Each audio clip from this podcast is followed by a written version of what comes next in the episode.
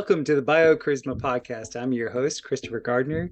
Today we have Sofia Smallstorm returning to talk about EMF remediation. What is electromagnetic frequency remediation and why is it important to us? Man, this is so close to my heart. I think it's back into my consciousness now, now that I'm doing a parasite cleanse and uh, the parasite cleanse that I'm doing is the Dr. Daniels protocol with turpentine.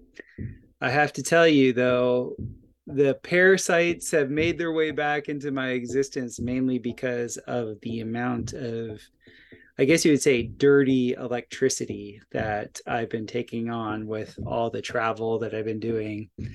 And uh, moving to a place now that has smart meters now, as you'll hear in the podcast today with Sofia, uh, she loves essentially bringing up Dr. Jack Kruse.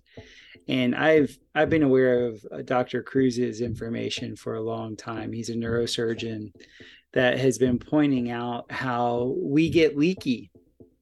And as somebody who has suffered from leaky gut before, I never knew that I could be leaking light and his whole way of interpreting our photobiology is such that when we start to leak light um, and we're not leaking photons it's not like we're leaking particles but essentially when our luminous body continues to uh, eject light and not receive it our body does the inverse. It, it starts to expand. It starts to get fat and there's all these studies with grounding with uh, doing emf remediation going into huge bodies of water uh, the wim hof method all these ways in which you can start to absorb the light that surrounds you. Your photobiology begets all of the chemistry in your system and so i'm so glad that my consciousness now is back into this because it, has been a while since i've actually given attention to it.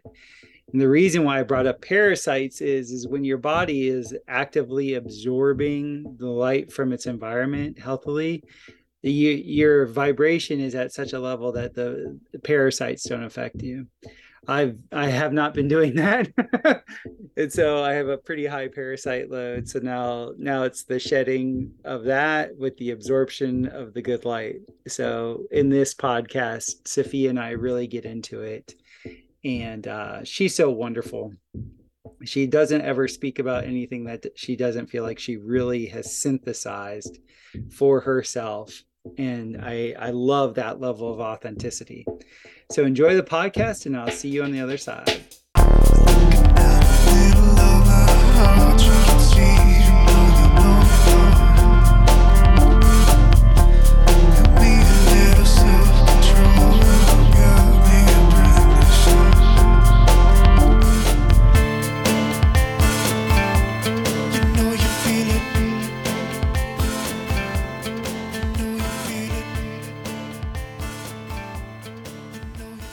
So, Sofia, you were saying how critically the people don't understand how electrical we are. How critically electrical we are. Mm-hmm. And there are so many things that knit together. I mean, I can barely understand them, but have you heard of Dr. Jack Kruse? I have heard of Dr. Kruse. Well, I just put on my blog, sofiasmallstorm.com. You can go there if you want and show okay. on the video. I had seen in a book that I sell, which is also featured on the front of my avatar products by my buddy Randy Lee. Now, Randy wrote a book, he released it, let's call it a year ago, called The Mitochondriac Manifesto. And it is basically a synthesis. He says 70% of what's in there comes from Dr. Jack Kruse. Jack Kruse was a neurosurgeon. And I wrote about him recently in a newsletter. Kruse was an all American football player. I mean, he was in mm-hmm. shape in college. And then suddenly he goes to medical school and he's doing his, you know, residency, internship, all that in hospitals. And the guy balloons up to like 300 pounds. Yes. And he couldn't understand it, but he was too busy doing the work. And um, he ended up, I should pull this newsletter out and do a little better than a recap mentally from what I wrote a year or two ago. Anyway, he tried every diet in the book paleo, you know, low carb, this, that. None of them worked. He just got fatter. Mm-hmm.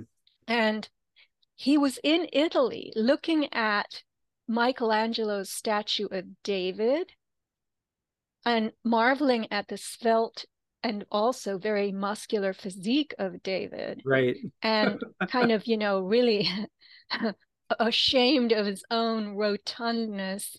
And he realized the main difference between David's era, which I'm guessing was 1600, 1700. Let me pull this newsletter. And our era was what's happening electrically, right? Right. That's the main difference. That is the difference. And that set off a light bulb in his head. So he ends up going, okay, talk you say something while I fish out this newsletter so I can give the well, best I, recap. I I really appreciate Dr. Kruse's work because I can relate to that as a college athlete that ballooned up. I my playing weight was you know around 190 195 pounds and then right after i got done no matter what i did i ballooned up to like 235 pounds and wow and I'm very electrically sensitive. But at the time, I had no idea that people like I didn't I didn't know about grounding, even though I was just starting my massage career. And then mm-hmm. I I essentially got into this whole thing of learning about the electromagnetics of our body and i ended up getting into polarity therapy. So polarity therapy is all about the, how the electrical currents move through our through our body, like like a cathode to an anode, and that's essentially my whole job is grounding people out like actually taking the excess charge in their body bringing them to neutral and then taking that excess charge and using my my body as a conduit for that into the ground so this is right up my alley. I love this stuff. Well, good. Good. Because this book, The Mitochondriac Manifesto, can you zoom over to my store and show it? It's on the front page. Avatar products. Just s- scroll down. There it is. Yeah. So Randy has a unique way of simplifying. His book is so user friendly. You could literally open that book on any page and start reading and you would understand what he was saying mm-hmm. so biophysics bioelectricity is almost more important than biochemistry it's really the foundation of proper biochemistry. And the mitochondria are these little organelles they call them in the interior of every cell except for mature red blood cells. They don't have a nucleus and the mitochondria live in the nucleus. So um, the mitochondria really are the machines that supply their job is to reconstitute ATP, adenosine mm-hmm. triphosphate, which is the food of the body on the cellular level. And once mitochondria don't know how to do that anymore, when they start to fail, then your cell reverts to the cytoplasm outside the nucleus, to the um, that you know in an egg that would be the white of the egg because an egg is one cell if you can believe it it's the biggest cell we know of mm-hmm. the egg and the ostrich egg would be the biggest one. So nice. anyway the cell then starts to make um, use enzymes to make sugars and we go into what's called glycolysis. And that's what happens when cells turn cancerous. The mitochondria fail they can't make energy anymore and so the cell starts to employ enzymes and sugars and goes into a very psycho you know major defense mode. And um, i'm going all over the map but people will understand that our mitochondria are the key to our health. If yes. they fail, we get what's called diseased. And there's only one disease, Chris. Yes. That's it mitochondrial failure. Yes. Whatever tissue it shows up in, and the nature that it takes on as the cells start to, you know, crumble. hmm Um, those symptoms and those manifestations of mitochondrial failure are what earn the disease name, right? Yes. So it's always the failure of the mitochondria in a particular cell type or tissue type. And then that's given a name by medical researchers and scientists and doctors. So, anyway, Kruse is in Italy and he's staring at David. And this block of marble began with in the hands of the sculptor Agostino, and it was actually 1463. So Mhm. Agostino abandons his commission, and then this other sculptor, Rossellino, gets the job, and then his contract is terminated.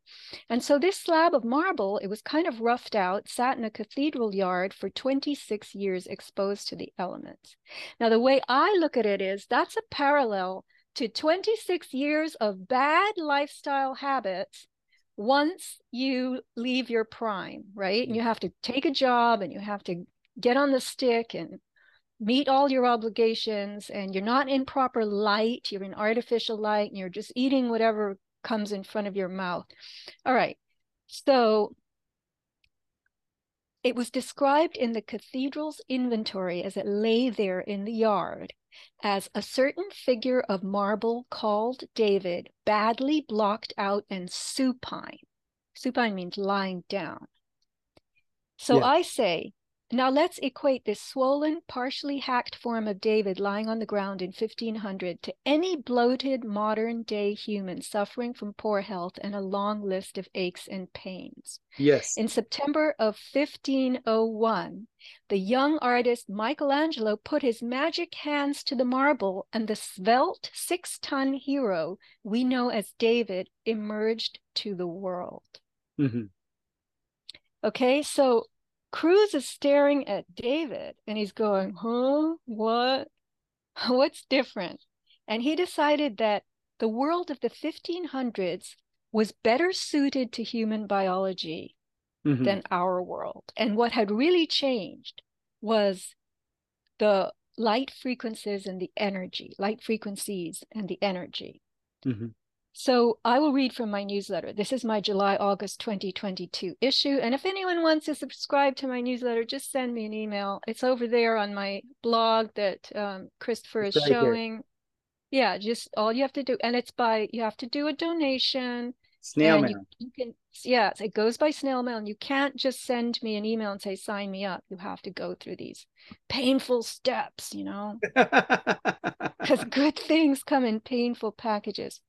So, all right. Kruse figured out that the blue light and highly unnatural electrical environment of hospital rooms and equipment had, in a very short time period, wreaked havoc on his body, and the weight gain was just a precursor to serious disease that would follow. yes. So, This his he developed his own protocols, by the way. What were you going to say?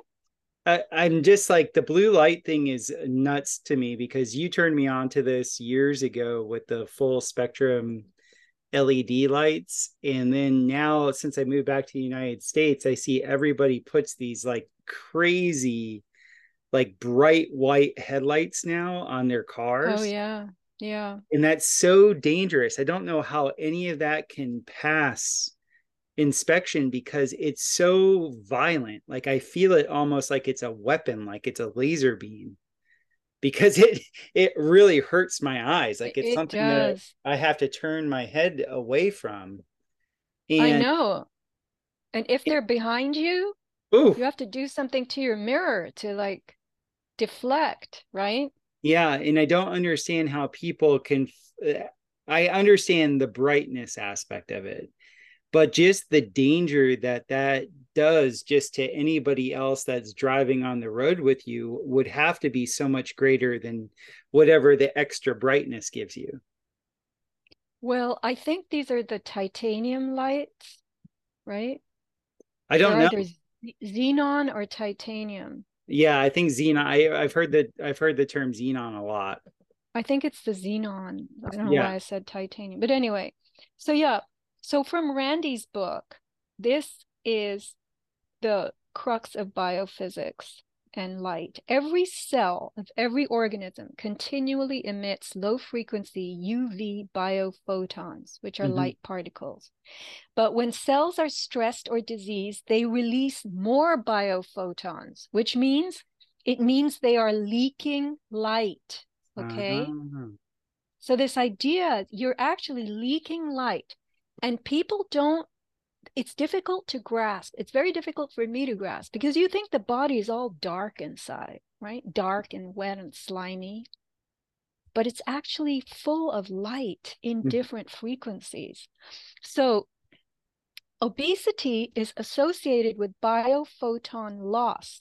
When your internal electric and magnetic fields are weak, your cells cannot retain light as they should, and you leak energy out of your gas tank, light energy that would and should have been used for productive purposes. So basically, fat people are leaking more light than thin people, all kinds of light, which includes biophotons, infrared, heat, mm-hmm. and electrons from food. So we those people who are in a disease state are leaking light. And it can be said that if you leak light, if you aren't using light properly within your body, you're going to end up diseased. Okay. That makes so, so much, that makes so much sense to me. Um yeah. And I'll tell you something. I had a slight argument with a friend recently. He was saying, no, it's very simple. If you want to lose weight, it's calories in and calories out. But the fact is, today, that's not happening. Mm. People are not able to restrict their calories and watch the weight peel off. Why? The difference is the kind of light we're living in. The calories in, calories out might have worked 50, 60, 70 years ago. Mm-hmm. But it's not going to work for a lot of people now. I, I totally agree because uh, so to give you just a we'll use my body as the as the case study we bought a house in missouri that has a smart meter and i didn't i didn't even think of checking whether or not it has a smart meter and no matter what my family does to like reduce our caloric consumption as you would say it does not matter because our body i also look at the way i feel uh, fat on a person and I feel it on myself, it's an insulator. So if you're saying we're leaking light, that that's that energy going out. So there's a puffiness, but then there's also that it that's sort of like the body's way of saying, hey, you're being perturbed by something from the outside. So I'm going to, you know, make the fence grow a little bit as to protect the organs or whatever and I went ahead and took one of my old meters, one of my old um, tri meters over to the smart meter, and it just like went ballistic. And so I I know in reason that that that's actually peppering our body with all this extra EMF, and our bodies don't really know how to handle it. Yeah, we have not evolved to handle the um, new frequencies that are being deployed. So if you look at the electromagnetic spectrum, do I even have a picture of it on my desktop? I don't know. But um I never have these things when I want to pull them up. So anyway, the electromagnetic Okay, so let's get let's just go to like Wikipedia and I think there's one there that you can pull up or I could put one in the chat, but I took yeah. it off my desktop recently. So the electromagnetic spectrum has frequencies at the very base of it, which are like um, 0 to 40 hertz, and those are natural frequencies. And the real natural rhythm is like 7 to 12 hertz. That's mm-hmm. how we are we are designed to tolerate 7 to 12 cycles per second of electromagnetic waves. And then um, we're not, I don't think we're seeing enough. Okay, well, that's good enough if you enlarge that picture. So we have visible light you can see right there, hmm as those wavelengths get shorter, we have the visible light spectrum. And we have evolved so that, just stop, so that we can adapt to and use visible light. Those waves are good with us because evolution has taken us to the point that we need visible light because we can't get around without it, right? That's how we navigate our environment. And one reason we sleep at night and we do cellular restoration and repairs and we rest is because there's no visible light. You know, right. we can't see much. So we have we aren't good during the night as we are during the day in terms of navigating our world. So the rest of that spectrum is not well tolerated by us apart mm-hmm. from the very bottom of the spectrum, the 0 to 40 hertz. And the 40 32, 40 hertz, that is in equatorial tropical storms. That's when the energy increases to 40 hertz. And your cell phone and your Wi Fi is all like 1 billion, two and a half billion cycles per second. So these are energy waves that are extremely furious, fast and furious. Okay. Mm-hmm and we're not suited to them. We haven't had a chance to adapt to them. And then there is natural radiation at the very top of the spectrum, which would be, you know, ionizing radiation from uranium and uh, radium and all of those get the gamma rays, the dangerous rays that are used in nuclear um, materials, let's just mm-hmm. say. And where does nature put those things that emit particles? It buries them in deep rock. in the ground. yeah. So it's not like you're going to get much contact with that. No. And what breaks that rock down is um, fungi and enzymes that eventually turn it into soil. But that takes a very, very long time. So this kind of radiation is not really accessible to us until man goes and he starts extracting uranium ore and plut- plutonium and thorium and all the dangerous elements out of the rock and starts to fiddle around with them and um, do experiments. So mm-hmm. man has also similarly filled the electromagnetic spectrum used ways that we aren't adapted to to transmit data and i don't know how they do that i've tried to figure it out but on i don't know how they put data on these wireless uh, frequencies but they do you know mm-hmm. so here that's the deal we have adapted to visible light but we haven't adapted to the rest of it. Right. And we're very very uniquely sensitive. And when we start getting damaged we start getting fat. Well i'm right there. Um, and I know in reason because I can actually feel agitation from the microwave band. I've always felt it with cell phones. Like I can't ever hold a cell phone close to my head for more than like 30 seconds. Um, and I had lived in a very natural environment for a very long time and kind of resisted having a cell phone. But since back being in the United States, I know my EMF, I guess you would say exposure is much, much greater than what my body is used to. Mm-hmm. And it's kind of cool just for the inverse of that is like when I go swim in like spring water or I'm out in my yard barefoot for any given period of time, the swelling in my body goes down. It's almost like the majority of the weight I've taken on is a water weight. Oh, huh. Yeah, well, I went. I went to this incredible spring this weekend, and I was in. It was. It had to be like an artesian spring because it was around you know 46, 47 degrees Fahrenheit. It was cold. So being in cold, cold water will cause a reduction in inflammation anyway. But it's it's a deep artesian spring, and man, I felt like a million bucks coming out of the water. Like uh, we were on the riverbed for like six hours, and it was just excellent. Like the all the swelling in my body was gone. Um, I still had the excess weight, but like the you know the puffiness, like the redness, yeah. that was out of my body. Well, Christopher, your body also um, contracts in cold water because yes. when I get out of the ocean, um, which isn't terribly cold right now, but it can get pretty cold at the beginning of the swimming season and at the end of it.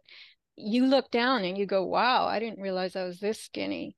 Mm-hmm. But it's because you know you you draw into yourself from the yes. cold. So if you're in 46 degrees, how long were you able to take that? The first dip, I was in there for four minutes. The second dip, I was in there for eight minutes. Wow, that's yeah. amazing. Yeah, I used to do the Wim Hof stuff. I used to, mm-hmm. I was mm-hmm. like, uh, Dave Asprey turned me on to Wim Hof like 11 years ago. So I got really into doing, because I was all into yoga and doing deep pranayamic uh, fire breath. And so the Wim Hof uh, breathing exercises just made so much sense to me. And then to be able being a student of Schauberger, Schauberger is like, you know, in cold water when you're around the anomaly point of cold water, which is 42 degrees Fahrenheit, that's where you get the the most density of what he called collagens. And so the your body absorbs I know collagens is making everything into a particle, which I don't believe in, but essentially your body absorbs the energy state that it needs to essentially rectify itself. So knowing that from Schauberger, when listening to Wim Hof, it was like, oh, this makes complete sense to me. I just I just had to build up the courage to do it. And I had enough peers in my peer group that were doing cold water baths already that I kind of just bit the bullet and did it. And it was remarkable. At the time, I was I was essentially had a keto diet, so it was a mitochondria um, favorable diet. You know, I wasn't mm-hmm. using my body with any chemicals, and I had zero swelling in my body. Um, so I know in reason right now, what's happening to me is just sort of a lack of practice. Like I know that if I if I jump back into what I've already done and seen work, I know it will all happen. It's just a matter of uh, getting up the gusto to do it. But this weekend really proved proved it out. It was just being in that cold water for that. I, I could have stayed longer too. It felt so wonderful to be in that water that I was like, oh, this is something my body really needs to do more often. Well, how far away is that? Cold Not far. Water? Not far at all. As a crow flies, it's only seven miles away. Oh, you need to start going. Yes. you need to go a few times a week and just take a plunge. Yeah. And I, I mean, we this is the thing. We have to make the extra effort. We yes. really do. And it's it's not that hard when you when you weigh the the benefits. And i would say this you know i mean if you have to pay yourself five bucks or even a dollar every time you go there get an envelope out and put the money in there and start Definitely. looking at it and compare that to how you're feeling and you'll be off to the races.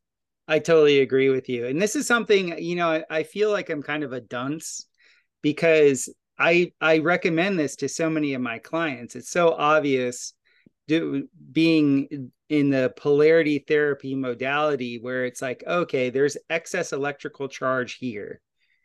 And that ele- excess electrical charge needs to escape and it escapes through the ground. And so I'm always telling people like if you're near a big body of water where you can get your feet on the ground and I, I've even gone as far as to study the different um, the different grounding techniques. I think in our email thread, you and I were geeking out over the different grounding techniques for houses. And it's mm-hmm. the same thing with bodies. Like depending on your on what type of earth you have near you, and depending on what's going underneath that earth, there's there's different types of grounding modalities. So I, I'm I'm totally right there with you with all that you're talking about.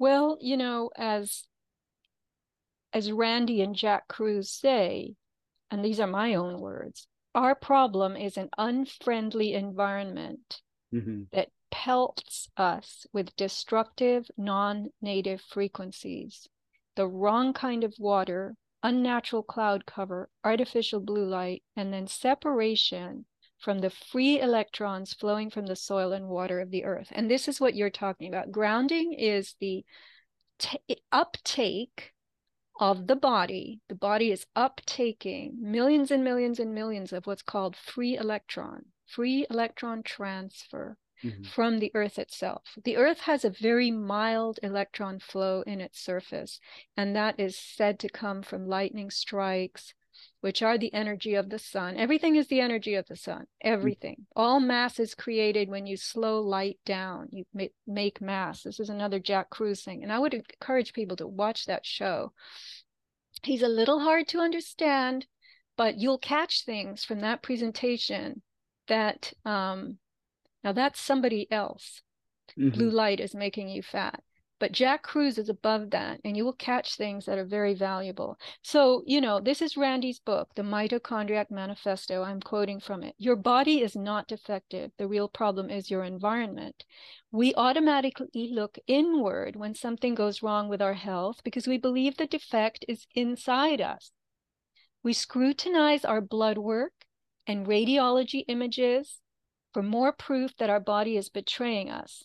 Any health malfunction must mean our body is broken in some way, right? Well, no.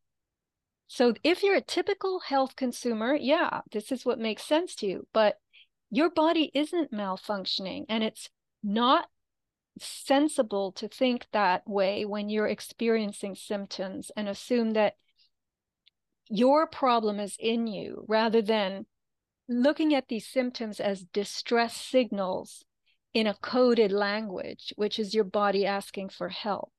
Mm-hmm. Right. Right. So Randy says to make it really simple, the physical symptoms we point to in diagnosing disease. So, what are those symptoms? They are how the cell and tissue breakdown manifests. You have cell and tissue breakdown in a certain region of your body for a certain reason, and it manifests and it's given a disease name. He says these are downstream consequences of our light, water, and electromagnetic environments acting on our mitochondria and circadian rhythms. Mm-hmm. So I know somebody who traveled in November to Rio from Southern California, Rio de Janeiro, mm-hmm. and came back horrendously sick. Mm. And first, you know, we kind of assumed it was the plane flight back with all the recirculated air, but I looked at the latitude of Rio. It's the same as northern South Africa. But we don't compute that. We don't think of, oh, Rio is like way down there. It is way down there. So when you go from fall in the northern hemisphere to spring coming in the southern hemisphere, right? Mm-hmm. The seasonal input is the complete opposite. Yes. And your body takes this big wallop and it goes, What? What am I supposed to do? And it starts to basically freak out. It starts to do a whole new, a whole new turnover of cells. It's preparing now for spring. It thought it was going into fall. Right. So that's what cold and flu are. They are a reworking of tissues to prepare for what's coming. In the case of fall in the northern hemisphere or the southern hemisphere, what's happening is light is waning, sunlight, it's getting colder, and your body has to do a, a re um, restocking, a, a new inventory of its condition, in all different areas mucosal passages, lung tissues, throat. That's what gets most of what's coming in from the environment. You're breathing in, it's going into your mucous membranes, your sinuses, your throat, your lungs.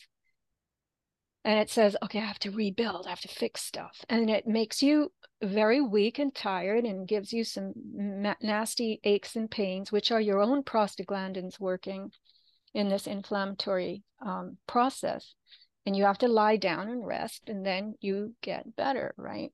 Mm-hmm. so your body rarely does anything by accident. So in most cases what you perceive to be your body malfunctioning is just its way of coping with the environment. Sometimes the environment is changing seasonally and sometimes it's just flawed. Right. So right? So this is what we have to start looking at. What are the flaws in our environment Okay, so I just got a call from a friend who has off grid solar. So you can go to my store and scroll up. You are on it. Scroll up past Mitochondriac Manifesto. Up. All right. So he was interested in finding out what his solar inverter was doing to his electrical system. Oh my God. Yeah, they're they're I, nasty. They're oh my God, are they nasty? So the little white meter with the two little white filters, that's my starter kit. Yeah. And if you buy that, I teach you exactly how to do readings and to understand what you're seeing. And then you can go to a friend's house with that same little arrangement. All you even need when you go to your friend is one of those filters mm-hmm. and show them. So I sent him another meter, a different one, a millivolt meter. Mm-hmm. And because the company that was going to possibly uh, do his remediation with him, the two top experts, because he is off grid solar, he's not on grid solar, and I've never done a house that's off grid yet. Mm-hmm. So um, they wanted readings from their meter, which is not shown here, but I will eventually feature it. And they have a special plug-in filter, which is not a capacitor filter like these mini ones. It's a different harmonic rectifier system. So I sent him both those things. So he and he called me back and he goes, It's off the charts. He goes, I I checked just a few random outlets and I put the meter in and the meter spikes. And he said, I put the um, remediation filter in and it come the number comes down to 1300 lowest or 2000 highest. Now you want that number to come to under 100 oh my goodness. Yes and the best he could get it down to was 1300 13 times what it should be with remediation. So this is how dirty the electricity is caused by off-grid solar system I have zero doubt about that. I've installed full like five kilowatt solar systems and and I've lived in off-grid homes that had these solar systems and just walking out to where the inverters were and the charge controller and everything like that they say it's inaudible, but like I can kind of hear the buzz. Like there's a buzz that's going on. And it's like with my meter watching the spikes and how erratic it was, I was like, this is like the worst thing that you could ever do to the forest. you think you're being all environmentally sound, you know, by putting solar in. And between the batteries going bad, the panels going bad, storms taking out your panels, and these inverters failing all the time. And now the dirty EMF, it's just like you can keep yeah. your solar. Yeah, so I had a friend who had a lot of dirty electricity, but she did not want to spend the money to get, and this would have been cheap, to get remediation put in her house. And the little white meter you see in the picture on my store, that little white meter was peaking, peaking. It was going as high as it could in the outlet in her bedroom and I and her kitchen. I said, look, mm-hmm. you have some serious stuff going on. And what I when I put in not just one of those little filters, but I put in a much bigger one, the same one that I sent to um my buddy who had the off-grid solar. Mm-hmm. That thing sparked. I mean, it looked like lightning was shooting out, yep. which is not a big deal that happens sometimes but her readings were 1600 to 2000 on the meters. And that's very bad for a house. That's bad.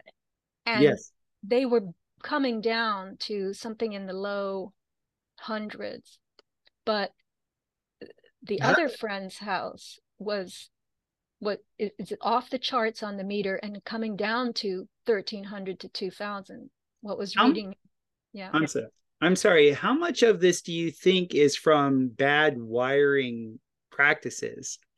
Because I'm a I'm a contractor. My you know we build homes all the time, and I see like there's a huge difference in electricians. you know, you have people yeah. that don't use ground fault wire. They they don't ground correctly. They won't connect outlets correctly. Like just like very basic things and you know we started off the podcast talking about how our body is electric you know a home is a system. Yeah. system has i mean hundreds and if not thousands of feet of wire in it that if if if the care isn't taken in connecting things and your circuits aren't aren't done correctly is this what's causing all this dirty noise in the system Actually, there are th- several factors that will cause the noise. One is how old and how faulty your wiring is or has become, right? Mm-hmm. Second is the transformer load. So you have a transformer outside your house that you usually share with neighbors. I know sometimes they're on light poles mm-hmm. and sometimes they're mounted on the ground and in our little community there's several houses that share a transformer. And then there's your own house. So you get input from the utility company what's called the substation. And yes. apparently where did i read this or did you tell me? That that power is it just comes in from another source like a yeah. hydroelectric electric dam or something right and then it's farmed out by the utility company and it comes in to your house at your electrical panel mm-hmm. and it comes in as 220 to 240 volts mm-hmm. and then your panel splits it into two legs or phases a and b and one phase goes to one half of your house and the other phase goes to the other half. So now the 240 gets split in half, and that's how you get 110 to 120 volts, right? Mm. 240 volts divided in half, one half goes to each house. Now you get 120, 120, or 110, uh, 110. It's a range you might have in an outlet. It might be 112, right? So then you lo- you have individual circuits off those phases and you're loading your circuits. Each circuit is you can look at your breaker box. You have a number of amps per breaker right? Right. And if you overload that circuit if you plug into like if i run my hair dryer and my iron and something else off one of my circuits in the old days before i had it fixed i would blow the circuit. I would have to go outside and turn that thing back on because the switch would be tripped. So if you exceed the amps allowed on each of your breaker switches, you will turn that circuit off. So right. now that we live in homes that have TVs in every room, we have appliances, all different kinds, microwave ovens, refrigerators, you know, cooking stove, uh, countertop ovens, and all kinds of stuff. And we have computers everywhere. So we have electronics that are expensive, and these are sensitive electronics. And the more electronics you put on your wiring, the more you create what's called noise or harmonics. I call it a kickback. Your circuit goes, ah, what? Now I have to deal with this too. So um, you want to calm down your circuits. And the power that's coming in from the utility company isn't necessarily um, even, okay? I see you're fetching some little animal. She was barking. I just had to get her to stop barking. Okay. Hi, Sofia. It's a dachshund. Yeah. It's a little wiener dog. Yeah. so I was listening to everything. I just had to get her to stop barking. Okay. So when you remediate your dirty electricity, we're talking about the wiring on your house. You can do it at the breaker box, which is a specific type of type of equipment. And the reason I'm selling that little white three-piece starter kit is so that you can take readings and you can figure out what you need to do. Mm-hmm. And you can also remediate at each outlet. But it's not a good idea, as some of the manufacturers recommend that you buy a dozen or two dozen of those little white guys and you plug them into all your outlets. You don't want to do that because that creates more load, reactive power, and that you'll start to I this happened to me. You'll start to blow blow outlets out. So right. I recommend a different treatment, but you have to start with the measurements. And if you buy the white kit from me, the white stuff, I do a free phone consult to show you how to use it. And then we look at the readings that you get and we figure out what you need to do next. So you can and have it, a very cheap fix or you can have a fix that's more complex depending on the situation. And you would suggest that the very first thing, the very first place that somebody should remediate it, if they're on a budget is their bedroom, correct? Because the bedroom is is where you're supposed to heal at night. Yeah. And again, you know, a tri-field meter, if you want to buy one, will show you the electric fields and the electromagnetic fields. So where current is supplied, you get an electric field. Where current is being drawn and used, you get an electromagnetic field. And they're both not great for you if the readings come out high. These are measured in something called Gauss. And there's another problem with electricity when you try to measure it every guy who ever came up with a discovery got his name on a particular type of measure. so we have Hertz, we have Gauss, we have um, Watt, we have all kinds of people, ohms, right? Uh-huh. Um, so th- eventually you learn what each uh, each term refers to, but I would say start with dirty electricity and then the meter above that is a very basic user-friendly radio frequency meter. It has an audio output on it and it will show you your microwave um, readings around the, the my, radio frequency microwaves, which have to do with wireless energy. So the dirty electricity is wired, and mm-hmm. this stuff is wireless that, that the green meter shows you. And you can start with one or the other. I mean, once you get interested in remediation and you actually do it, you will discover that your entire mood changes. Yes. Right? Yes. And your anxiety goes down, you sleep better. And this is why, Christopher, you're pointing out that the bedroom is the best place to start. Yeah. Best place to start. You want to, for instance, if you have an electric clock that plugs in, you want to make sure that's far from your bed because those little things put out the most intense electromagnetic fields, which can radiate really? out a couple of feet. Oh, yes. Uh, just a clock, just like the digital. A harmless little digital clock. Horrendous. Those are ugly little monsters. I hate the light, so I've never had them. I'm so light sensitive. Like if there's any like minuscule like LED or whatever, I yeah. feel like searing me. So I I uh, I don't have any light in the master bedroom. But mm-hmm. uh, good idea. It, but I've seen like one of the things that it, I think has been very destructive to me is like when I stay in a hotel when I'm traveling, they have lights on everything, and of course they have those big, you know, side you know clocks right by your right by the bed. And i thought out of all the things in the room that was probably like the least detrimental thing but i can't sleep in hotels because of the inundation of all the beeps and buzzes. And like they they always have the wi-fi on and they have the you know the yeah, light it's you know it's i'll tell you a hotel story. This has happened to me so many times. I used to be invited to Conspiracy Con.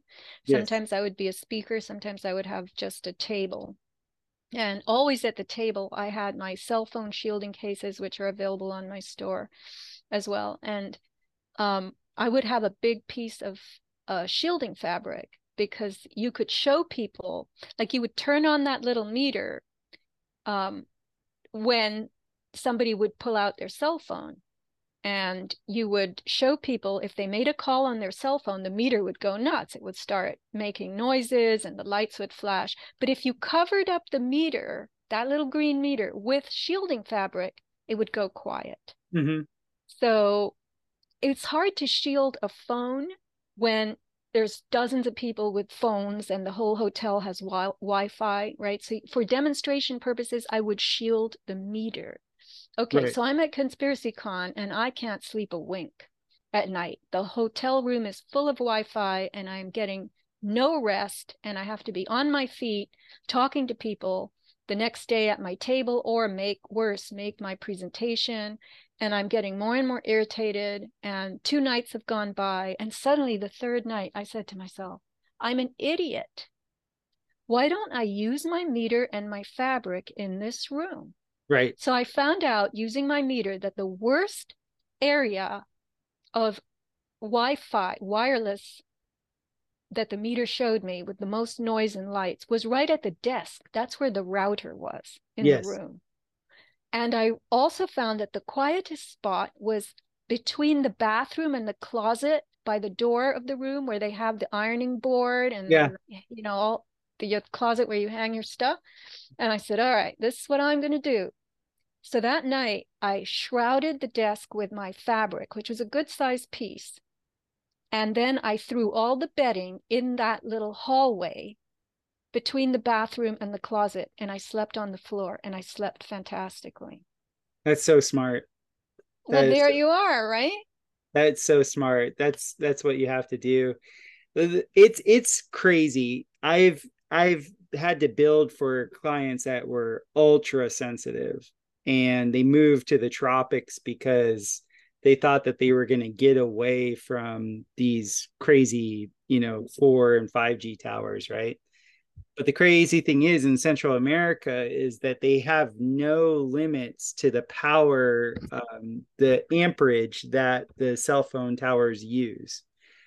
So there's not nearly as many as there would be in, like, say, a given area of populated uh, North America. But the ones that are in use, they cycle at a much higher amplitude. And so it was driving a couple of my clients batty. And so I got into making biochar for the garden. And I thought it was just, you know, something that was like really good for um, actually just allowing water absorption in the soil and things for for the uh, bacteria in the soil. But I had come to find out that pyrolyzed carbon, that's what biochar is, they, it's used in these paints that people will paint on their house. They crush it up into a powder and mix it into the paint. And that will remediate these signals that come into that are, you know, especially if you near live near a cell tower, it will actually reflect that signal. Yes, it's a shielding paint, and the brand is called Y Shield. It's a black carbon paint. Y shield. How do you spell Y. Just W I? No, the letter Y, Oh, okay. Thank Y you. Shield. Y shield. And you can buy it at uh, lessemf.com or Safe Living Technologies from Canada. But I'll tell you something, I have used Y Shield. I remediated my room, uh, my bedroom, and made it into a Faraday cage. And it's not cheap. Y Shield is extremely expensive and it's black in color. Mhm. So you have to paint two coats, right? Two coats of the black carbon paint. And because I wanted my bedroom to be white, it took ultimately uh, one coat of gray primer. I had a professional painter do it. Uh-huh. And uh, I think it was a total of seven coats and several coats of the white on top of it. So it's many days of painting and Mhm. it's extremely expensive and you have to replace your windows. Yes. Now, what So- what type of window? This is the big question. Like, do you have a, a specific type of curtain? No, you you can do curtains, you can do film, you can buy a film from Less EMF um, to put on your windows, or you can put in the low E replacement windows. So I had all my windows in my house replaced. It had to be done. And I was very happy to learn that the dual pane, they're called low E windows. Um, they have uh, a silver oxide coating on the glass inside, and you have to have a window company do this. Okay. This is Mhm. not less EMF.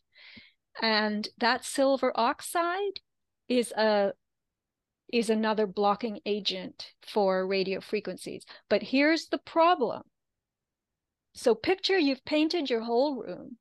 You got to do the ceiling and you've got to pull up the carpet and do the floor if you have signal coming from underneath, all right? Mhm.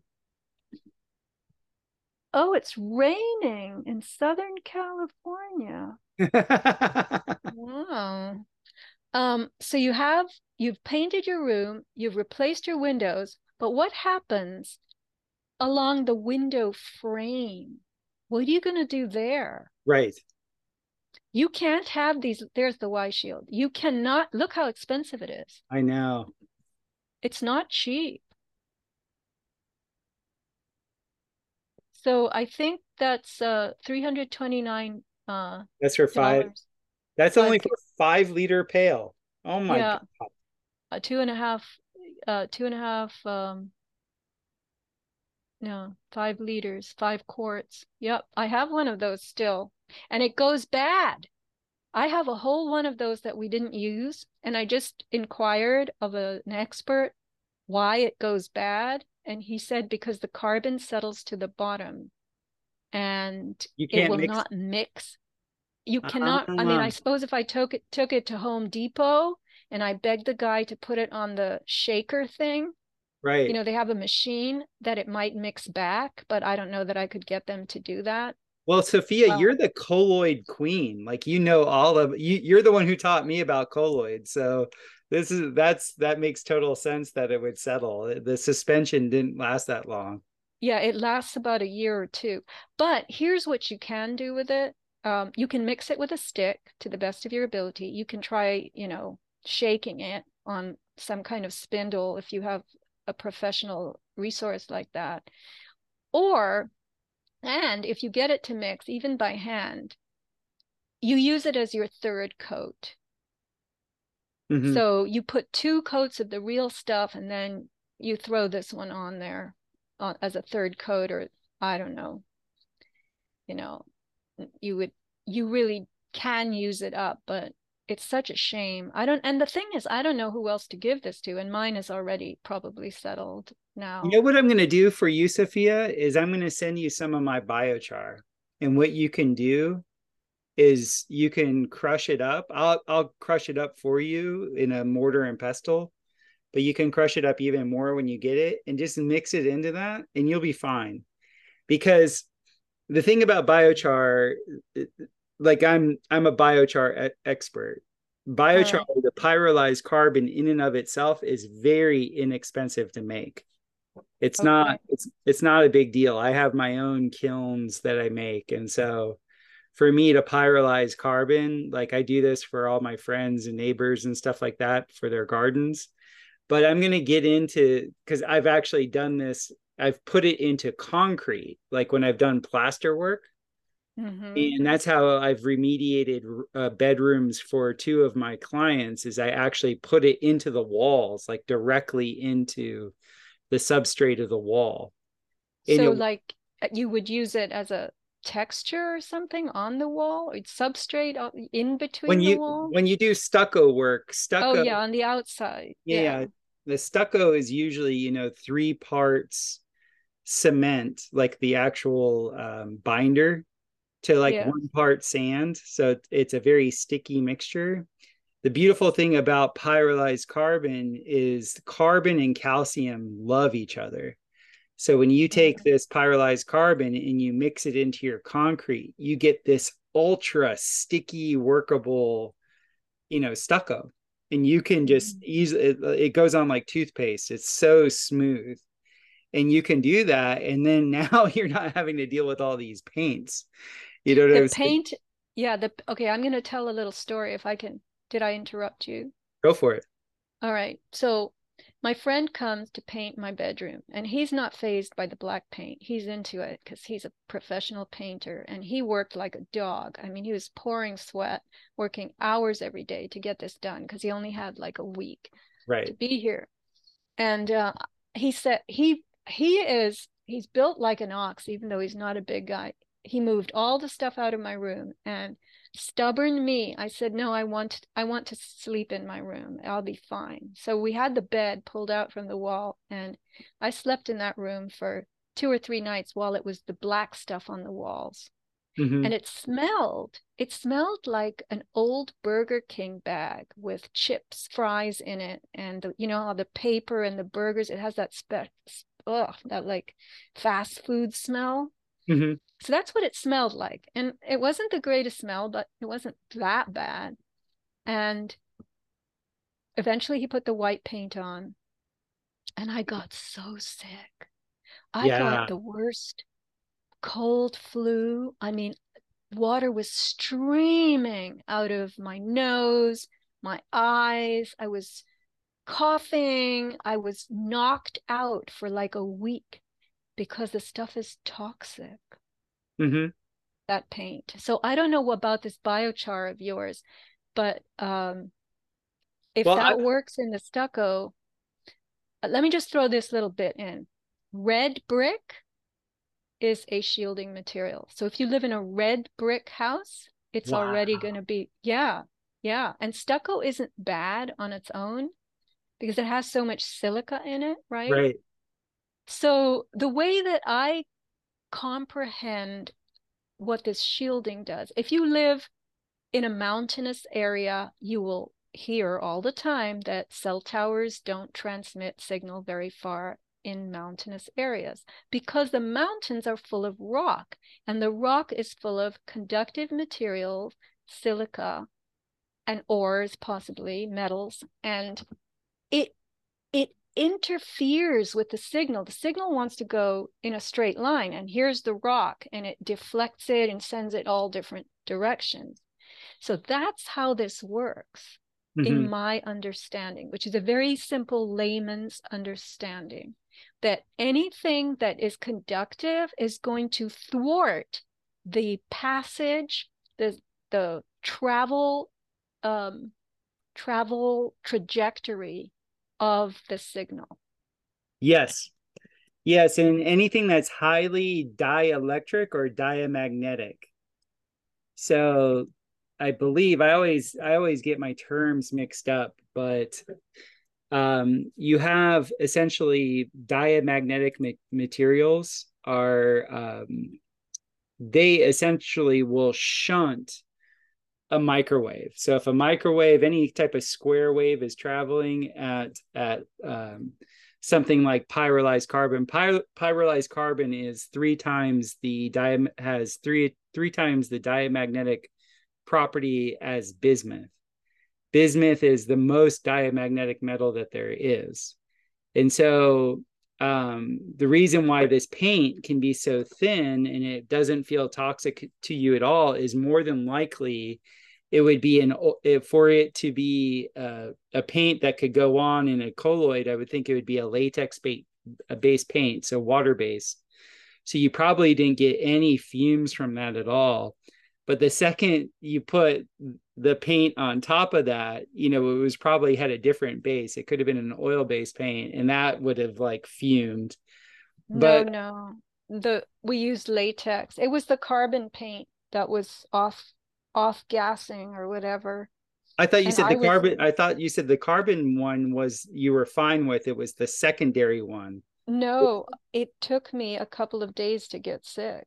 Ah, I mis I misinterpreted what you were saying. Yeah, no, no. I, I was in that room for two or three nights when it was all black and Uh-huh. smelly. So yeah, no, it was definitely that. Because I've been I've painted for years, you know. I mean, you go through your you do your whole house, you do a lot of it yourself. I've never gotten sick from just pure latex paint. This stuff, this stuff was bad. So I have I would say if you're going to paint your bedroom, you got to move out. Don't sleep in there No. and you have to be prepared to spend a lot of money on paint to cover it because that is black paint. You know, so you have to put a thick coat of primer and then your cover paint. Right. Um, I'm I'm I'm totally going to do all my stucco work with biochar in it. I I've done a couple of podcasts with uh people that are like biochar nuts that have put Okay. bi- biochar into their concrete work and have trimeters and you like you can't walk into a room that's done with that and use your cell phone. Like there's no cell phone signal in it. That's interesting. Yeah. Well, cell phones are very, very sensitive and they will receive signal even when your meter tells you there's no signal in that area. That's how they're designed. And I'm going to say something. In if you're using this black paint this carbon shielding paint, you have to ground the paint. Okay, this is a very important thing. What? I never heard that. Oh yeah, they won't sell you the paint without um, explaining to you how to ground it. So I was going to mention that to you. In your case, you're doing it on the outside. Yes.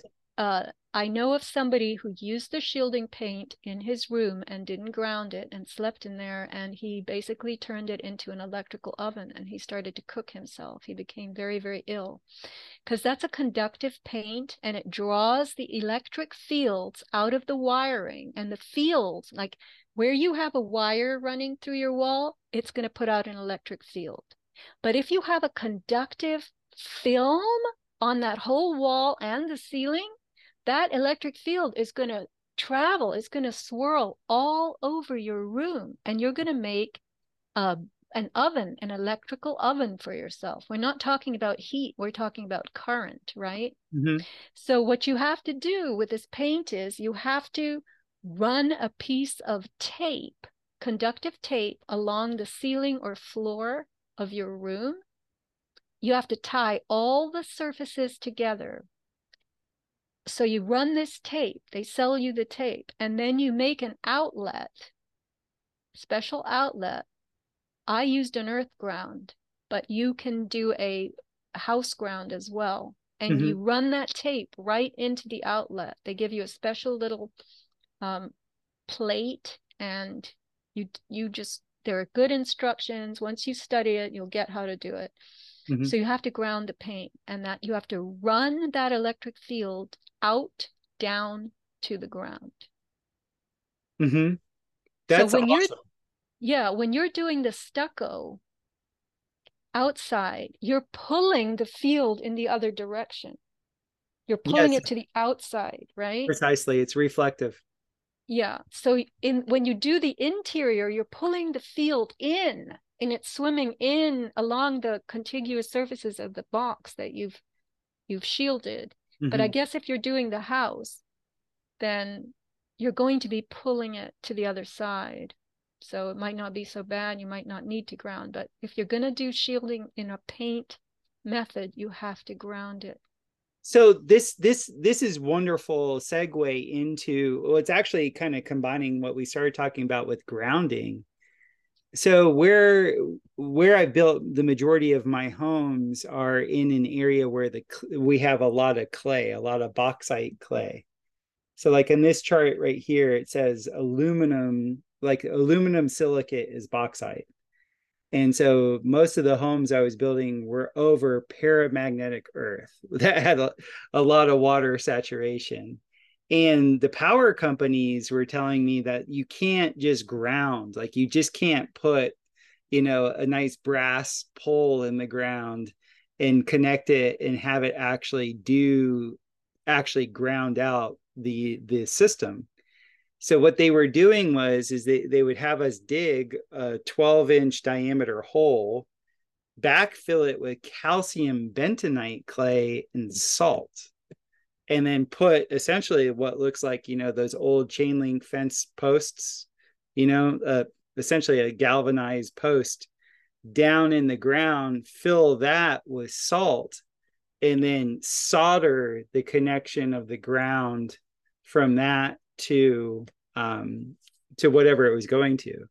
And I watched them do this because they figured out all the years of having these crazy, you know, tropical thunderstorms that their transformers were getting lit up like left, right, and center. It was pretty much because those transformers weren't grounded correctly.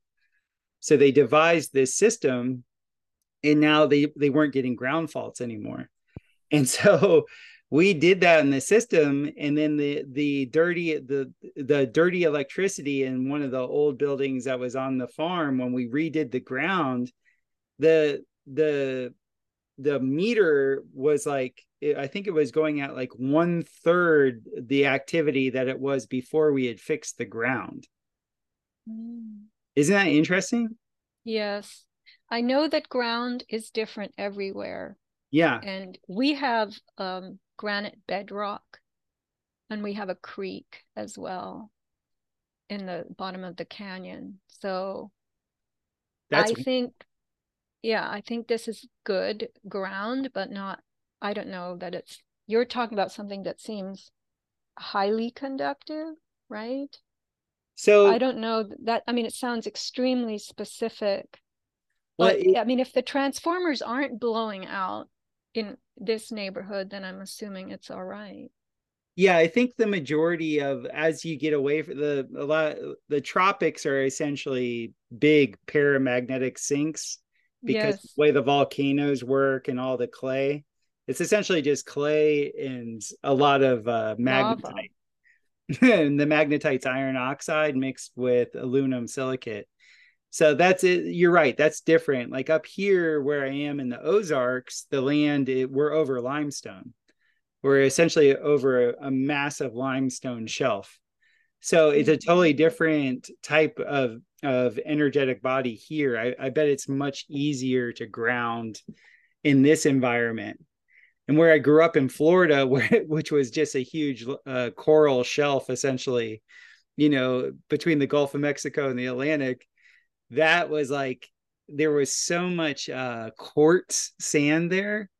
On certain beaches, you would lay on the quartz sand, and because quartz, I don't know, has some time element to it, I would feel like it, it would be literally trippy. Like it was like I, I don't know if my body's grounding, but it was definitely this like super interesting energetic pattern that uh we would perceive. And and it was kind of cool because all the top beaches in the world, people are essentially walking on quartz sand. I, it, are the beaches out in California where you are? Are they quartz? Is it like a, a quartz or silica? Like, what do you know yeah, what it is? silica. It's I mean, silica. we have the nice soft sand. Ah, so nice. Um, but here's the thing naturally grounding is, and that's what we were designed to do, is to be barefoot, to be with skin Mhm. in contact with the earth. And that's fairly easy to do, but it's inconvenient in our modern lives. Now we Mhm. live in raised buildings off the ground. We have asphalt sealing our roads. If you're on a concrete sidewalk or a dirt path and you're wearing leather shoes, you are picking up the earth's electrons. Mhm. Um, if you're barefoot, if you're gardening, you have your hands in the soil. This is why people are so fond of gardening. It's very relaxing. Yeah. And these electrons electrons enable you to do a lot of repairs because coating your all your fascia, fascia is the interstitial material that the connective tissue of your body, and that is bathed in a film, a colloidal film called ground substance. This is what they call it. It's like a gel. And when you pick up electrons from nature, you you bank them in that ground substance and that ground substance is in contact with every single tissue in your body and so all those electrons that you just picked up at the beach or even if you go in a swimming pool or a lake because swimming pools if they're in ground are sunk in gunite bases with steel frames so you're picking up a ton of electrons you're grounding when you're swimming and yes i know there's chlorine in the water and all of that but you're still getting the benefit of a free electron transfer Mhm. and so you get all those electrons, you go home at night and your body does repairs out of where they're banked in the ground substance. So that's very important to health. And um, Clint Ober was a television technician who, I don't know how long ago, I would guess over a decade ago, 15 years maybe, discovered that people could receive biological benefit, health benefits from grounding through wall outlets to their house ground because your every building as you've explained is grounded Mhm. it has a copper ground rod or it has a c clamp copper c clamp attached to the incoming water main from the water department which is copper so your house has to be grounded it's all part of electrical um, circuitry and you can ground as well through your outlets. We have now the modern electrical outlet has a third opening in it. Besides the two openings for the hot and the neutral, there is a round opening for the ground um, pin on your plug.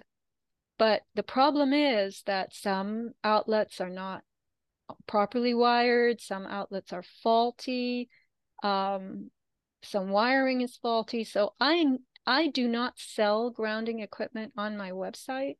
If anybody, I have grounding equipment, I know how to ground, and I can do a personal, you know, hand holding um, for any customer or person that wants to try it. But I'm not just going to put it up on the website. It's it's too it requires too much support and explanation. I think you're smart. So, I think you're smart with not doing that because to do a you know, for years I did what, you know, was taught by electricians to do. And then it took an education and like wondering why, you know, it, it just takes an education because I think a lot of the old you were explaining earlier, like how our bodies haven't gotten used to all this excess mm-hmm. electricity that's in our in our field. It's the same thing with the ground. Like the the a lot of these electrical companies in other countries they would actually send the return current through the ground. They can't do that anymore. It they they have to everybody's trying to like uh, like understand exactly how to deal with all these extra signals is probably the best way i could say it.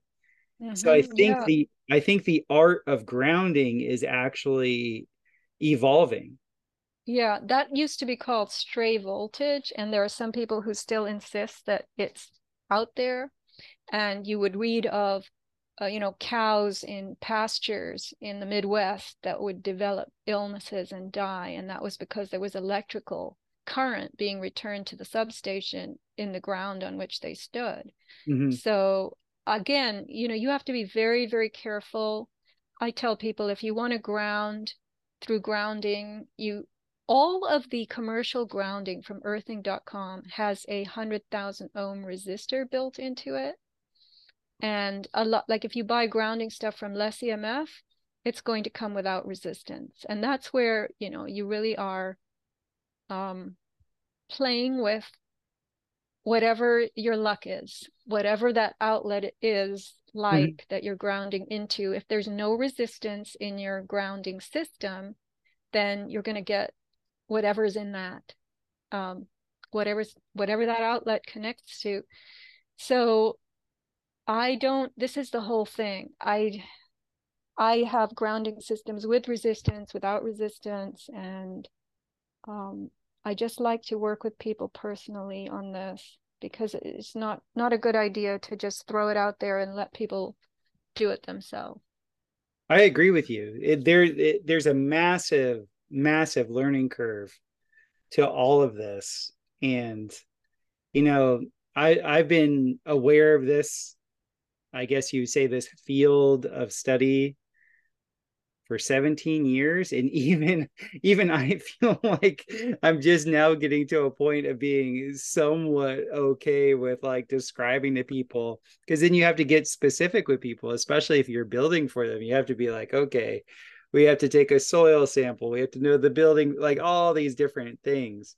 One thing that you yeah because they messed it up for us you know? In the old days you wouldn't have to do this. You could build your log cabin and you could send your little um, you know little pumpkin kids out there running barefoot and everybody would go to sleep healthy at night because they would have taken in electrons during the day. And yes. guess what? Today we are off the earth for the whole day. So if you choose to ground at night, you're at least getting hours and hours of electron return that you didn't get during the day.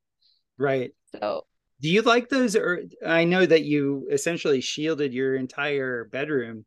Do you like mm-hmm. the ground? Have you ever slept with like a grounding blanket or grounding mat or anything like that? I have designed my own. Oh, That's oh, great. what I use. Yes. But I don't use the commercial stuff um, I my friend went through a thorough investigation of all of it, and he and I came up with our own. And I worked with a machinist and got optional resistance put in, and so I have more flexibility in the stuff that it's not on my site. Nope, it's not on there, and it's yeah. never going to be on there. So because it's just too hard. I just don't want any Yahoo you know, buying this and then having a problem with it. So right. I have to have have a good relationship with whoever I'm teaching to ground. Let's just put it that way. Yes. Well, that's just the that's the most intelligent way to go about it.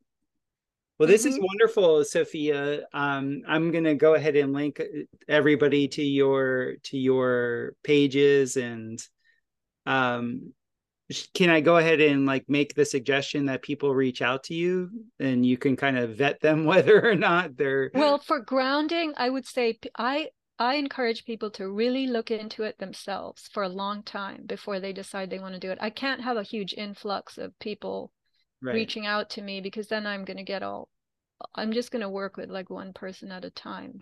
But the dirty electricity and the RF, yes, that you can buy right off the site, and I'll have a brief consultation with you um, to show you how to use it and to teach you, like in the case of the RF meter, what the different sounds mean, so mm-hmm. that when you get signal you pick it up, you know what's Wi Fi, you know what's a cell tower, you know what's a cell phone, you know what's a cordless phone. All that, all of them have different sounds. But can I direct you to the sun and skin? Well, actually, go to yes. my home page. Home, top left menu. Yeah. Okay, so if you scroll, oh yeah, you're on it. So scroll down a little more. Sorry, a little more. I just want to point out the Miracle there, Miracle 2 body lotion. This stuff is amazing. This is a big bottle. It looks expensive, but it's a huge bottle. Mm-hmm. And once you start using this, um, you won't use another lotion. And this is all I use and you can take a jar and you can squeeze some of this into a jar and you can add a couple of drops of essential oil and i have like 10 or 12 different types of essential oil and i can make a really good combination is lemongrass and coconut together mm-hmm. Or you can do rose or ylang ylang or whatever you want you know um, bergamot is a really nice one for men or just use the stuff straight. But you can make the best body lotion scented out of this that's your own creation. And so i just started carrying this um, miracle 2 lotion. It's incredible. Wonderful. I'll give it i'll give it a good look see this is a different calmag nutriplex formulas that's a very good formula i was um, turned on to it by a nutritionist and that has a four to one proportion of calcium to magnesium which is more like that of our own body. Most of the um, combos you get are two to one. So this is something you can crunch, you can chew, and um, it's good. Hmm. I don't take any calcium supplements, but I do take magnesium. You you always got me on the iodine magnesium kick forever.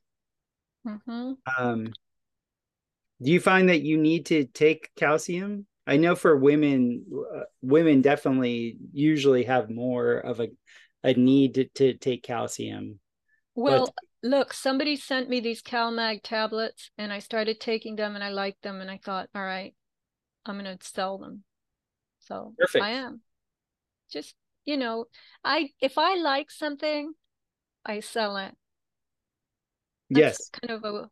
I don't just sell anything. People can't just sell, tell me, oh, this is good, you should sell it. And I don't have a huge selection, and I'm going to actually thin it down a little bit more. So the G seat um, to the right, yes, it's under the body and posture page. That's an amazing product.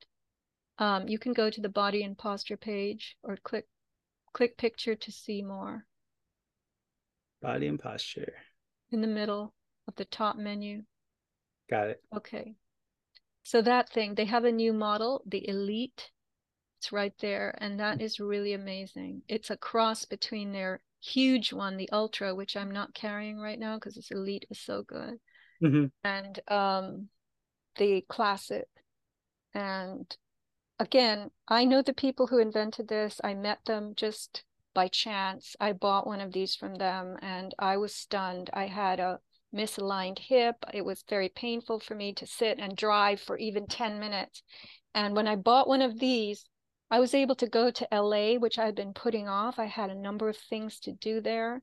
And that meant, you know, two hours driving there all day from here to there to here to there, and then two hours back. And I hadn't wanted to do it because 10 minutes in the car with my hip issue was too much. And I got one of these and I did six hours in the car the next week, and I didn't have a peep of difficulty.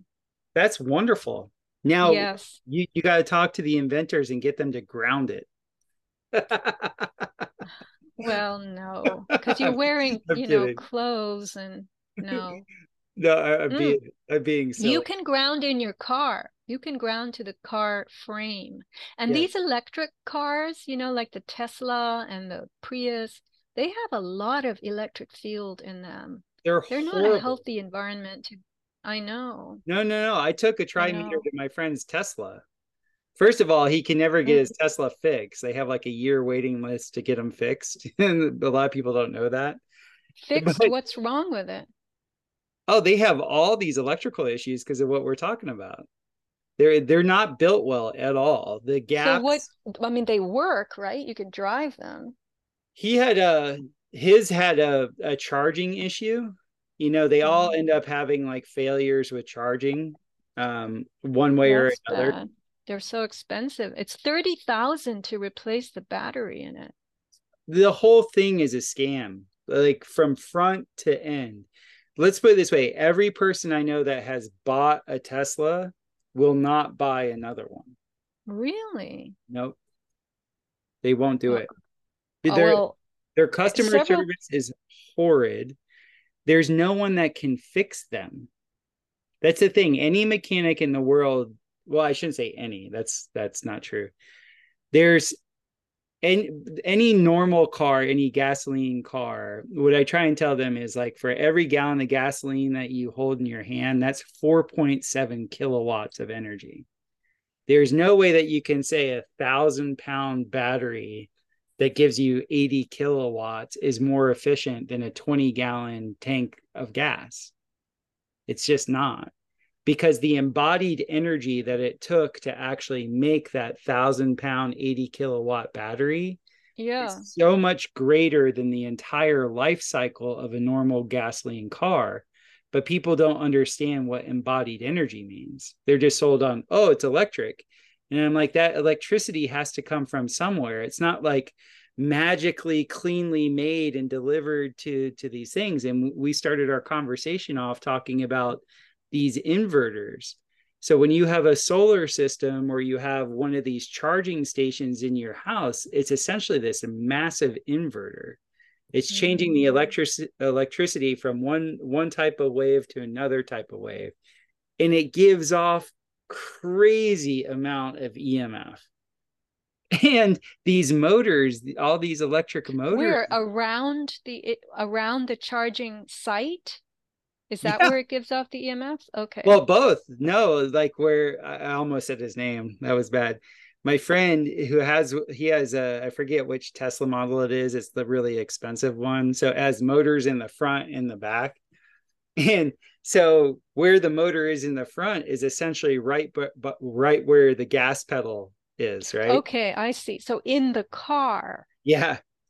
Okay. Yeah. They're brutal. The the the the if you ever get a chance with one of your meters to do that, to go inside one of these electrical cars and test it, I'd be very interested to see what you find. Well, I would have to get another Gauss meter because mine is very it's chancy. Some days it seems to work and some days it no, actually I have another Gauss meter. I forgot. I bought one. Okay, I'll do that. But the thing is, my neighbors, I have several neighbors who have Teslas and I only mm. know one couple well, and they tell me that they don't spend a lot of time. They're elderly, they don't go far. Right. So underneath the G Seat Elite, that's the bigger model now. Go a mm. little bit underneath it and you'll see the G Seat Light. Mm-hmm. That's for, I would say, women and people who are a little more um, not as big framed. And that's a little cheaper. Yes. And then there's the magnesium cream right underneath it for yes. pain relief. Excellent product. And that's made by a, a biochemist that I know. And I also sell gel, magnesium gel. Mm-hmm. and spray. Yeah. And those are all on the body and posture page because that's where people have body body issue people come, you know. Yeah. Well, Sofia, it's always such a joy to reconnect with you. I always appreciate the chance to to to talk and see what's on your mind. I, I have to update my my uh, snail mail contribution to your endeavors, and um, I really look forward to our next conversation. Well, I'm working on a good newsletter now. I'm a bit slow. It's the June July issue, and it will be mailed in early August, which is tomorrow. Wonderful. Yeah, so I'm going to do my best. This is I always try to connect. Jack Kruse says in his talk, he says you look at information that's already out there and you connect it in ways that haven't been done before.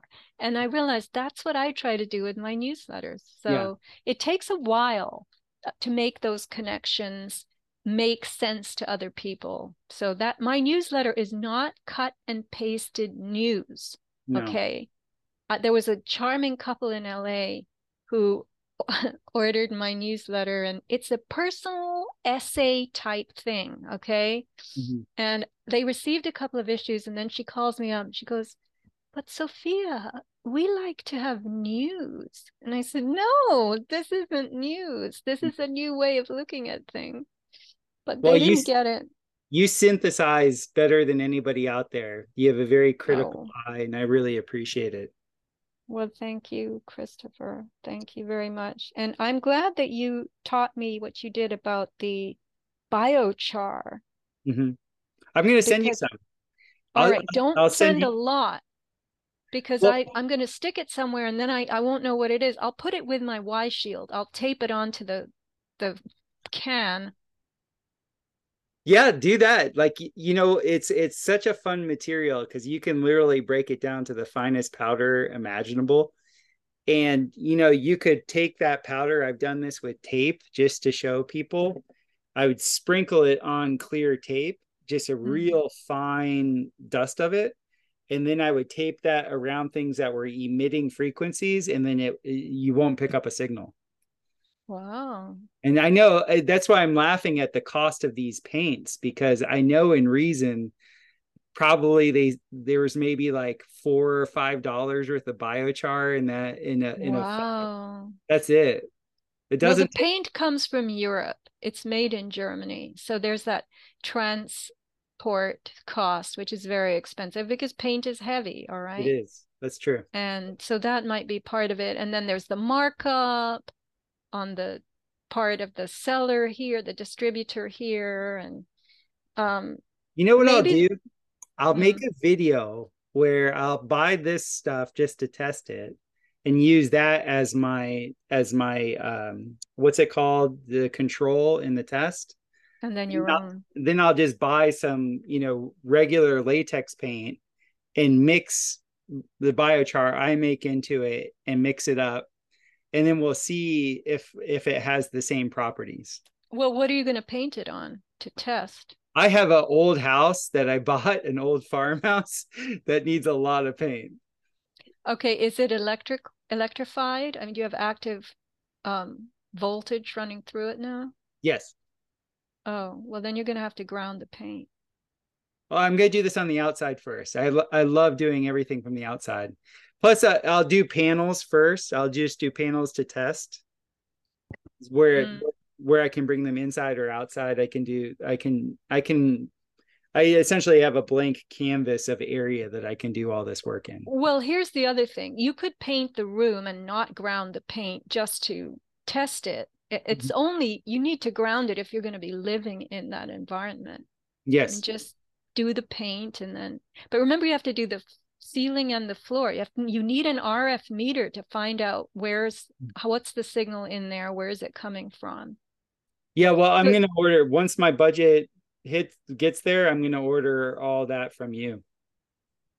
All right. I can get you the paint because I became a dealer at this place. Oh, so, great. That's excellent.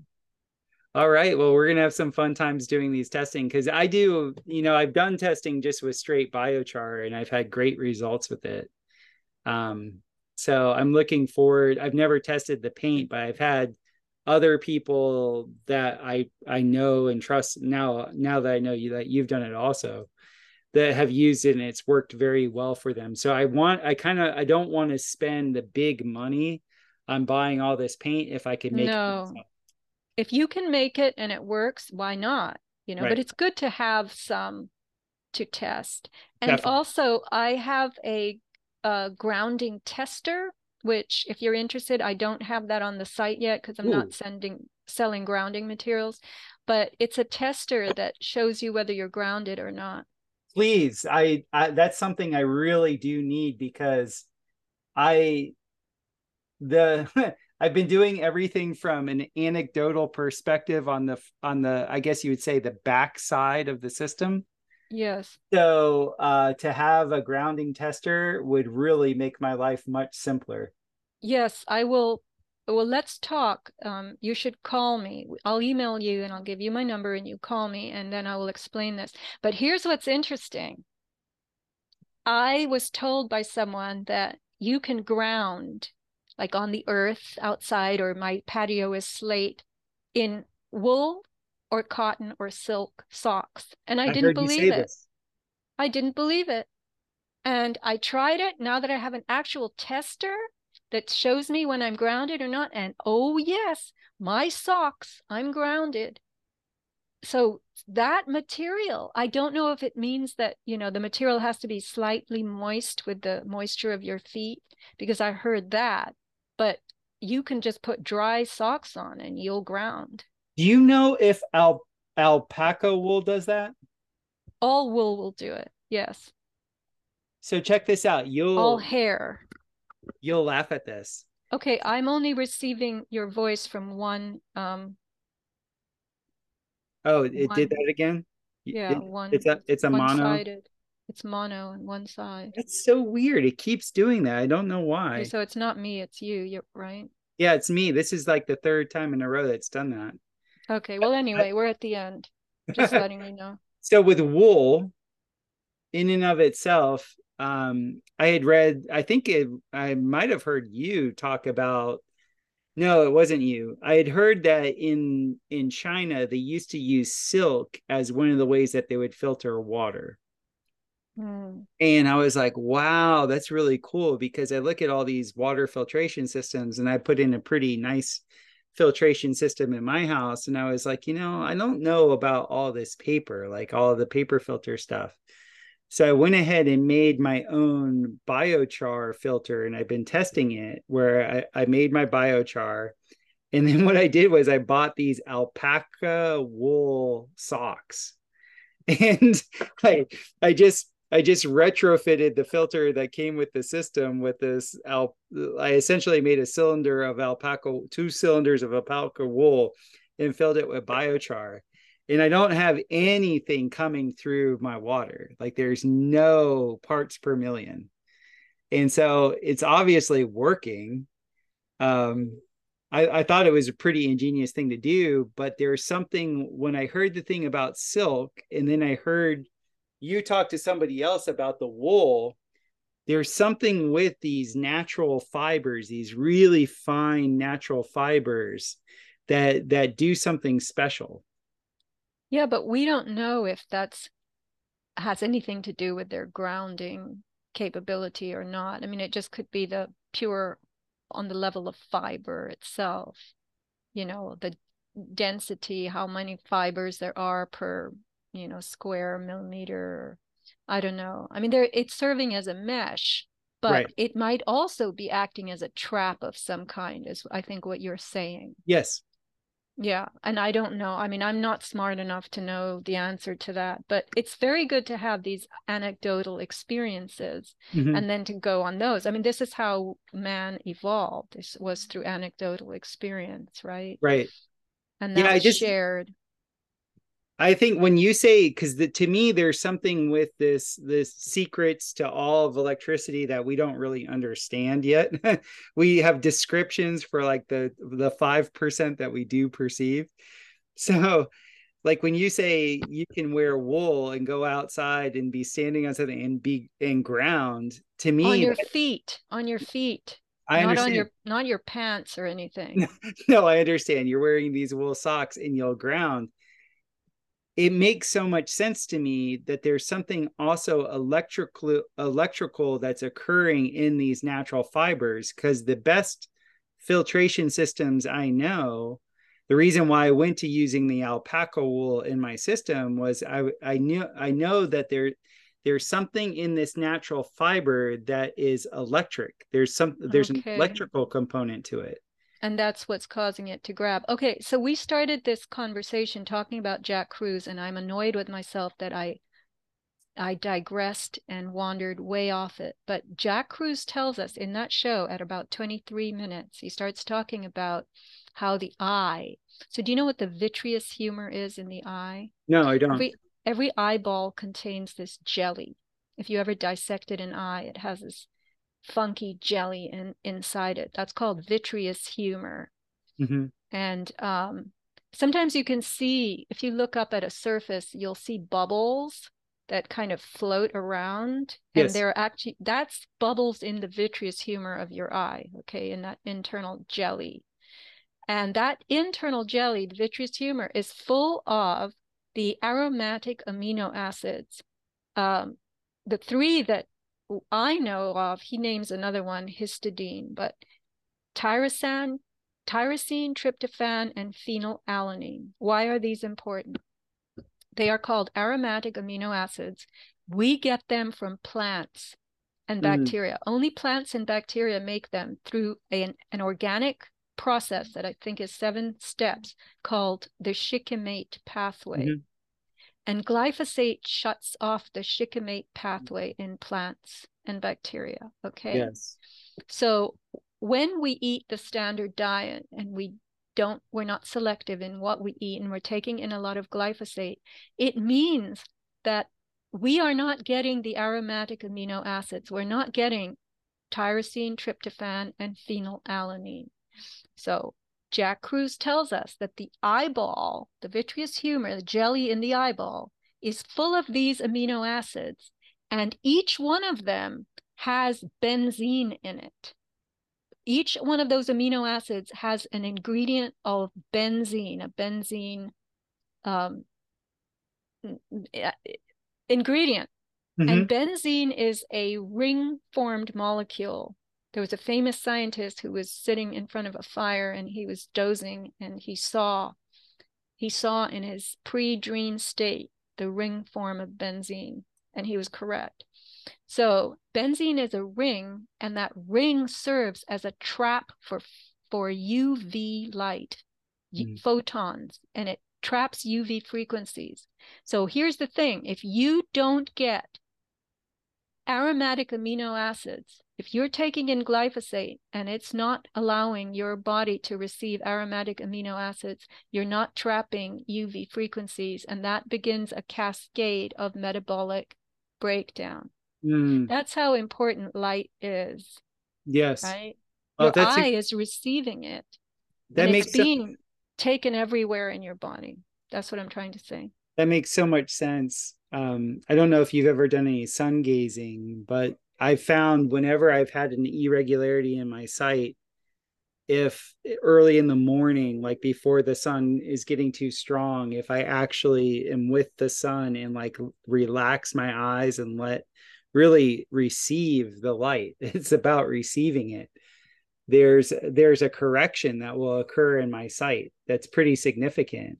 And um, that's wonderful that that they're describing essentially that process. Doggy, it's okay. Sorry, my dog's a little bit nervous right now. Um, that makes so much sense to me. Well, that's only a fragment. That's one little fragment I got out of that talk. This is a dense man. Um, he's lost some weight, but he's still dense in That's terms what- of how his brain works, you know, and he you can buy his books. Um, I managed to scrounge up this presentation, which is from 2017. So he's known this for a long time. Anyway, all right, that's good, and thank you very much. And I hope this didn't wander too much for people. No, it it didn't. It didn't. I'll do my little edits here and there, and I'll send it to you. And uh, I look forward to talking to you on the phone, and we'll get the grounding meter and all the rest of it. Yeah, the grounding tester. Yes. Okay, very good. Thank you, Christopher. My pleasure. Thank you to all the listeners. You have a wonderful afternoon. Thank you. And now your little dog won't be so nervous. I know. It's because I have I have people outside, so she she's like wanting to bark, and I won't let her. Oh well, that's good that you can tell her not to bark, and she listens. Yeah, she just will whine. That's all.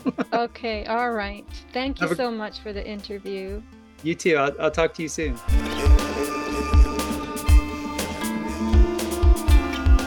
Hope you enjoyed our podcast with Sofia Smallstorm. Check out Avatar Products. Um, she's one of those people. I only have two of them in my life that have, whenever they make a recommendation, I just, I just do it because everything that they've ever recommended to me is gold. And she is one of those. She got me onto iodine years ago, and it really changed a lot to do with issues that I had with my neck, and I believe with my, um, I forget whatever that is, the thyroid gland. And her magnesium products throughout the years have been wonderful for me. And so getting into the the emf remediation on her site it's something that if you're doing if you have a health kick going on at all you really have to pay attention to to the emf that's around you. Um, i'm working on building structures that has all of this remediation already in it when we build our new home, we're going to fully shield the building. And we're doing other things. Um, uh, we're, we're just doing a lot to ensure, I guess, the electrical ecosystem is conducive to health for our bodies. So I'm going to do some experimentation with the biochar that I'm making and seeing if I can shield my smart meter see how long it takes for the power company to come out and yell at me. I'm essentially going to cocoon it um, and see what happens. And uh, yeah, anything that you can do uh, on a simplistic level of like getting getting your bare feet on the ground for at least 20 minutes a day, jumping into big bodies of water, um, even massaging your mate like all those types of things that all that type of stuff will really help you your health span. Um, part of being resilient is having a having a health span having a, the capacity to do work and feel good with the locomotion of your body for as long as possible. And that's something i really like to impart uh, through these podcasts. So thank you for joining us. As always please check out topherhq.com. Um, there's a donations page if you feel like contributing. I'm always uh, for that reciprocal nature of consciousness.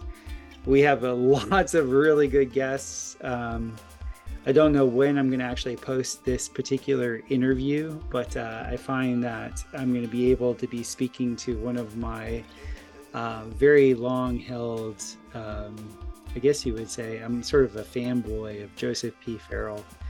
I've read a few of his books years ago, and uh, we're, we're going to be interviewing him. And then also, gosh, who else is on the docket? Like I said, I don't know when to say what because I don't know when I'm posting this, but I really appreciate you guys giving giving me eyes when you can share it with your peeps and uh, get people to come to the chat because our chat is becoming this wonderful uh, you know clearinghouse for people to share uh, and brainstorm. Let's brainstorm it up. Telegram is awesome for that. So i believe it's the bio charisma podcast chat. And uh, yeah check that out. So thank you again and i will see you next week ought to know. Now you, you ought to know by now.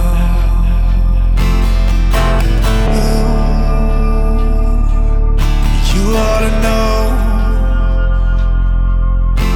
Now you, you ought to know by now.